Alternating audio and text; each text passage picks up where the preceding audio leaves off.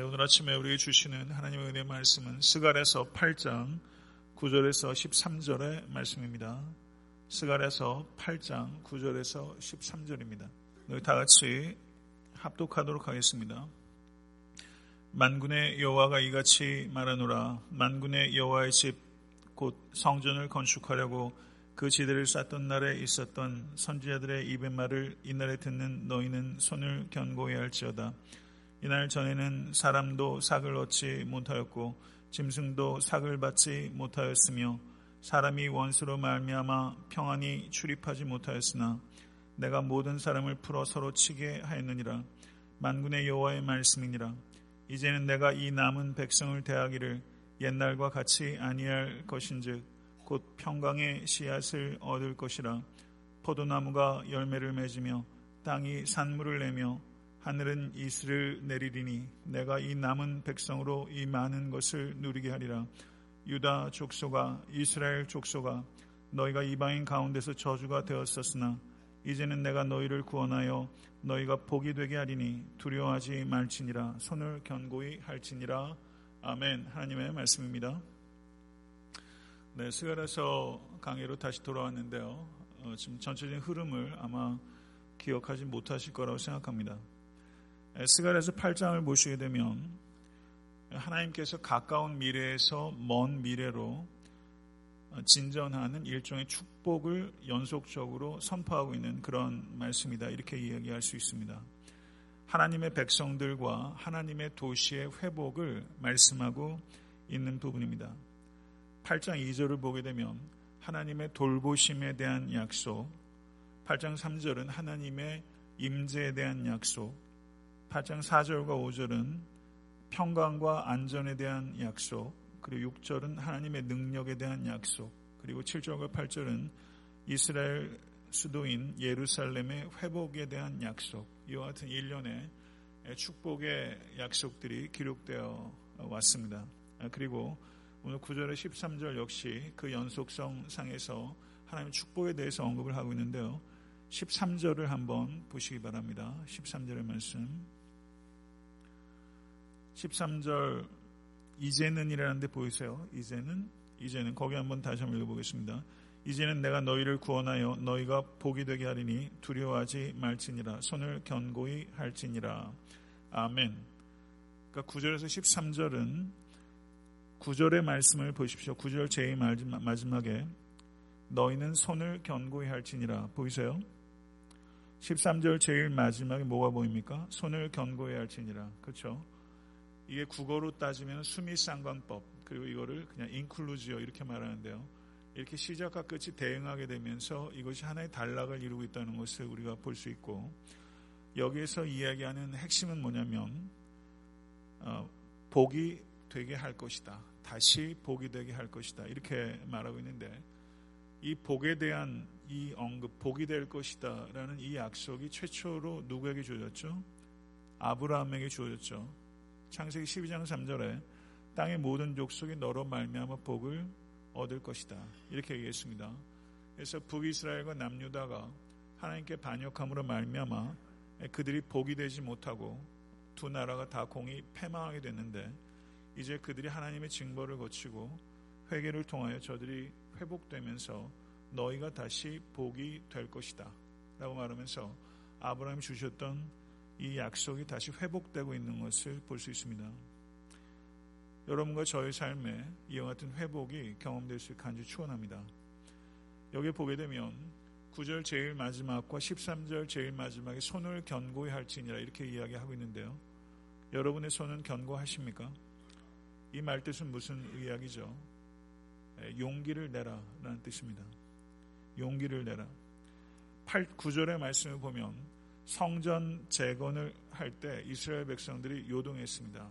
성전 재건을 시작하다가 중간에 구만둔 세월이 꽤 있었고 다시 이것이 학계와 스갈의 선고를 통해서 이스라엘 백성들이 용기를 얻고 시작하게 됐는데 성전 재건을 하도록 도전하며 손을 견고해라.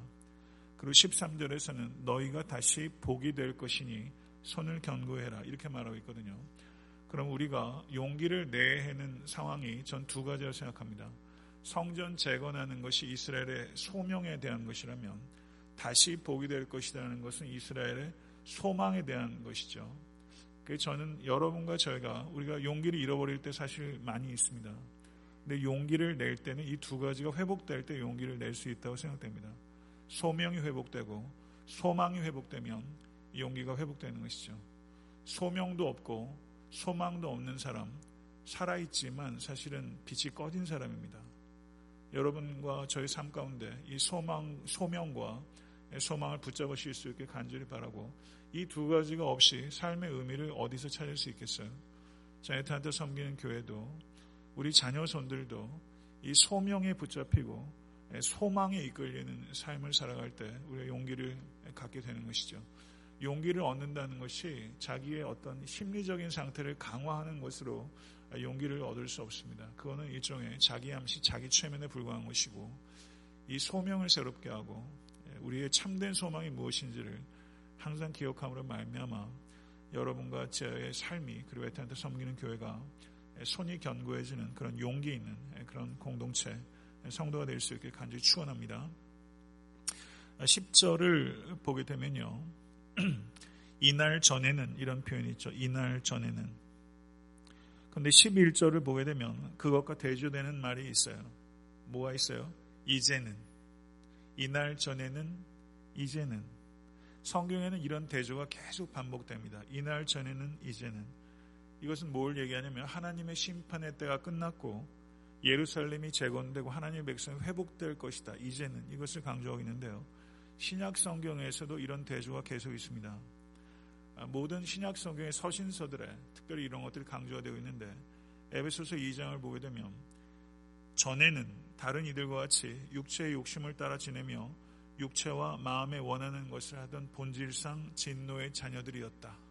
이렇게 말하고 있고 그 다음에 하나님의 크신 사랑을 인하여 믿음으로 말미암아 구원을 얻었으며 이제는 더 이상 언약의 외인도 아니요 소망이 없는 자도 아니며 하나님이 없는 자도 아니고 어둠이 아니라 빛이 되었으며 빛의 열매를 맺을 수 있게 되었다. 이렇게 사도 바울이 선언하고 있습니다. 이 말씀 잘 아시죠? 전에는 그러나 이전 이것이 강조가 되고 있는 거예요. 전에는 그러나 이제는 성도 여러분 우리의 전과 후는요 예, 무엇으로 갈려집니까? 이민 오기 전에 한국 생활과 이민 후의 미국 생활 이것도 우리의 전과 후를 대별하는 큰 차이죠. 그렇죠. 정말 여러분과 저의 인생의 분기점은 예수님을 주와 그리스도를 영접하기 전과 그 후입니다. 이 전과 후예요. 전에는 그러했지만 그러나 이제는 우리의 삶은 이 십자가와 또 부활과 재림의 복음으로 설명되는 것이죠. 우리는 때로는 정체되기도 하고 퇴보되는 것처럼 느껴질 때도 있습니다. 예, 그렇지만 우리는 전과 후는 대별되는 사람이 된 줄로 믿습니다. 물이 포도주로 바뀐 것처럼 우린 예수 그리스도의 보혈로 말미암아 바뀐 사람이에요. 냄새가 바뀐 사람이고 주인이 바뀐 인생입니다. 우리의 정체성이 무엇인지를 기억하고 거기에 부합하지 못하게 살 때는 회개하고 그리고 더 정체성에 부합하게 살아갈 수 있도록 성령을 의지하시는 여러분과 제가 될 수 있게 되기를 그리고 그렇게 끝까지 잘 달려갈 수 있게 되기를 간절히 소원합니다.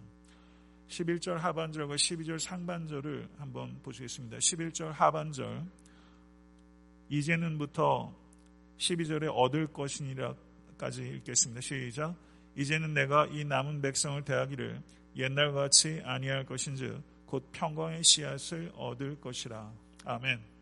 남은 자 사상이 예, 이 성경에 굉장히 중요한 사상이에요. 남은 자가 있다는 것입니다. 여러분과 저는 남은 자인 줄로 믿습니다. 아멘. 남은 자는 어떤 사람입니까? 하나님의 심판과 하나님의 회복 사이를 잇는 다리와 같은 사람이에요. 남은 자는 다리예요. 하나님의 심판과 하나님의 회복 사이를 잇는 다리와 같은 사람이에요.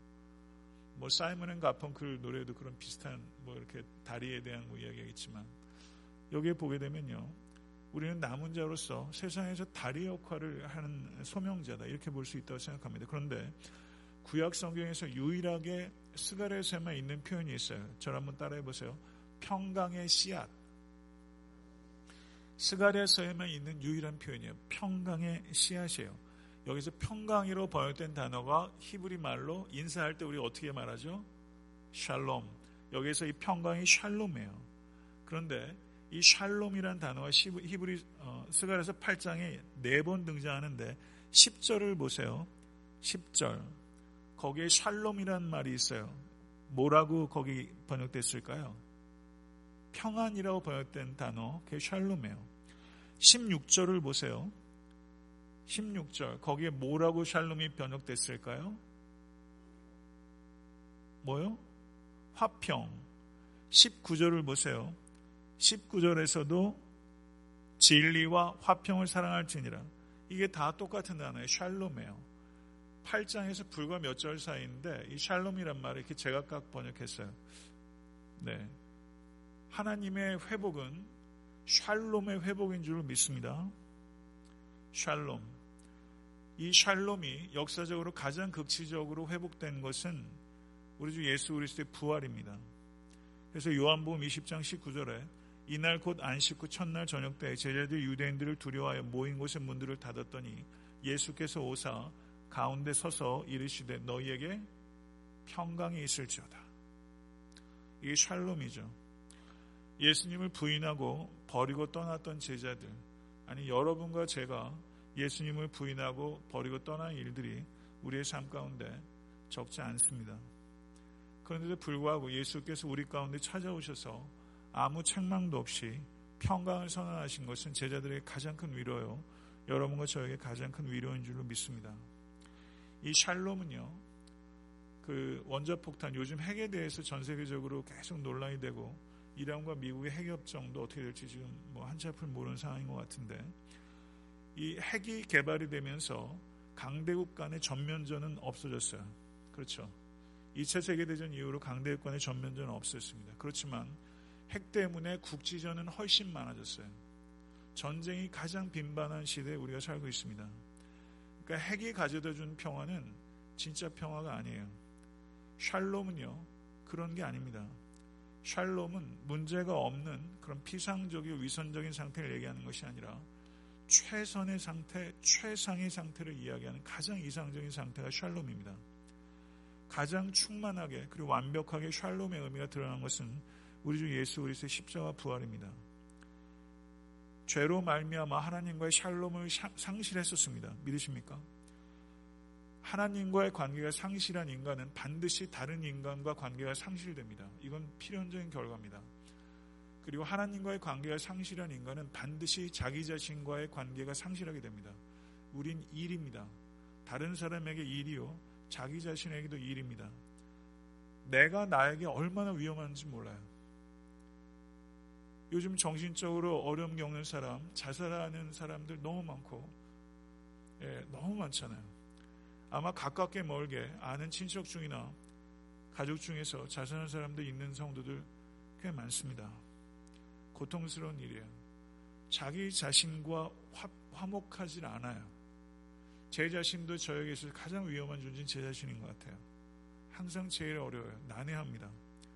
그런데 하나님과의 관계, 다른 이웃과의 관계, 자기 자신과의 진정한 화평은 예수 그리스도의 십자가 부활을 통해서 우리에게 주어진 줄로 믿습니다. 케이체프 노이드라는 심리학자가 인간은 여섯 개의 감옥 안에서 산다고 그랬어요. 가만히 보니까 제가 이 감옥에 갇혀 있을 때 참 많더라고. 한번 경청해 보십시오. 여섯 개의 감옥에 산대요. 첫 번째는 자기가 최고라고 생각하는 자기 도취의 감옥에 산다. 두 번째, 다른 사람들의 나쁜 점만 부각시키는 비판의 감옥에 산다. 세 번째, 희망을 보지 못하고 항상 세상을 암담하게 보는 절망의 감옥에 산다. 긍정적이든 부정적이든 옛날에 사로잡혀 사는 과거의 감옥에 산다. 늘 다른 사람들을 좋게 바라보는 선망의 감옥에 산다. 여섯 번째, 다른 사람이 잘 되는 것을 그냥 보아 넘어가지 못하는 증오의 감옥에 산다. 이렇게 말했어요. 자기 도취의 감옥, 비판의 감옥, 절망의 감옥, 과거의 감옥, 선망의 감옥, 증오의 감옥. 이 여섯 가지 감옥에 산다는 거죠. 여기에 다소나마 연관되지 않는 사람 한 사람도 없을 거라고 생각합니다. 모쪼록 예수 그리스도의 부활, 제자들이 있었던 문 안으로 그냥 들어오시는 예수 그리스도의 부활의 능력으로 여러분과 제가 갇혀 있는 감옥에서 나올 수 있게 될 간절히 축원합니다. 그리고 그 감옥에서 해방시켜 주는 유일한 능력인 복음. 그래서 화평케 하는 자는 복이 있나니 그들이 하나님의 아들이라 일컬음을 받을 것이며 라고 말씀하셨습니다. 하나님은 화평의 하나님이십니다. 그리고 화평의 직분을 우리에게 주셨고 화평을 이루라고 우리에게 명령을 주신 줄로 믿습니다. 화평이 예배보다 먼저라고 주님께서 이야기하셨습니다. 그러므로 예물을 재단에 드리려다가 거기서 내 형제에게 원망 들을 만한 일이 있는 것이 생각나거든 예물을 재단 앞에 두고 먼저 와서 형제와 화목하고 그 후에 와서 예물을 드리라 이렇게 말했습니다. 화평의 방법은 내가 먼저 화평을 청하라는 것이고 화평의 대상은 모든 사람과 화평하라는 것입니다. 먼저 모든 사람과 둘 다 어렵습니다. 여러분에게도 어렵고 제게도 어렵습니다. 말씀을 맺겠습니다. 본회포라는 독일의 신학자, 그 나치 정권에 항변하다가 순교했던 본회퍼 목사, 젊은 사람입니다. 결혼도 하지 않았어요. 사랑하는 약혼녀가 있었어요. 그럼에도 불구하고 저가 순교의 길을 걸어왔어요. 근데 이 사람이 이런 말을 했습니다. 형제가 하는 말을 더 이상 들을 수 없는 사람은 얼마 지나지 않아 하나님의 말씀도 들리지 않게 될 것이다. 이렇게 말했어요. 형제의 말이 들리지 않는 사람은 얼마 지나지 않아서 하나님의 말씀도 들리지 않게 될 것이다. 항상 듣는데 문제가 많이 발생하는 것 같아요. 리더도 들을 수 있는 사람이어야 됩니다. 네, 들을 수 있어야 돼요. 근데 잘 못 들을 수가 있는 것 같아요. 저 역시도 참 마찬가지인 것 같고. 그래서 하나님의 말씀이 안 들리면 사람의 말도 안 들리지만 사람의 말을 잘 듣지 못하면 그것 역시 하나님의 말씀을 듣지 못하는 쪽으로 반드시 연결된다는 것을 끊임없이 우리가 각성하고 여러분과 저의 귀가 더욱더 잘 들을 수 있는 가려 들을 수 있는 그런 귀가 될 수 있게 되 간절히 바라고 모쪼록 모쪼록 오늘 평강의 씨앗이라는 말을 기억하시면서 오늘 하루 그리고 남은 삶도 평강의 씨앗으로 쓰임받는 여러분과 제가 될 수 있게 되기를 간절히 축원합니다.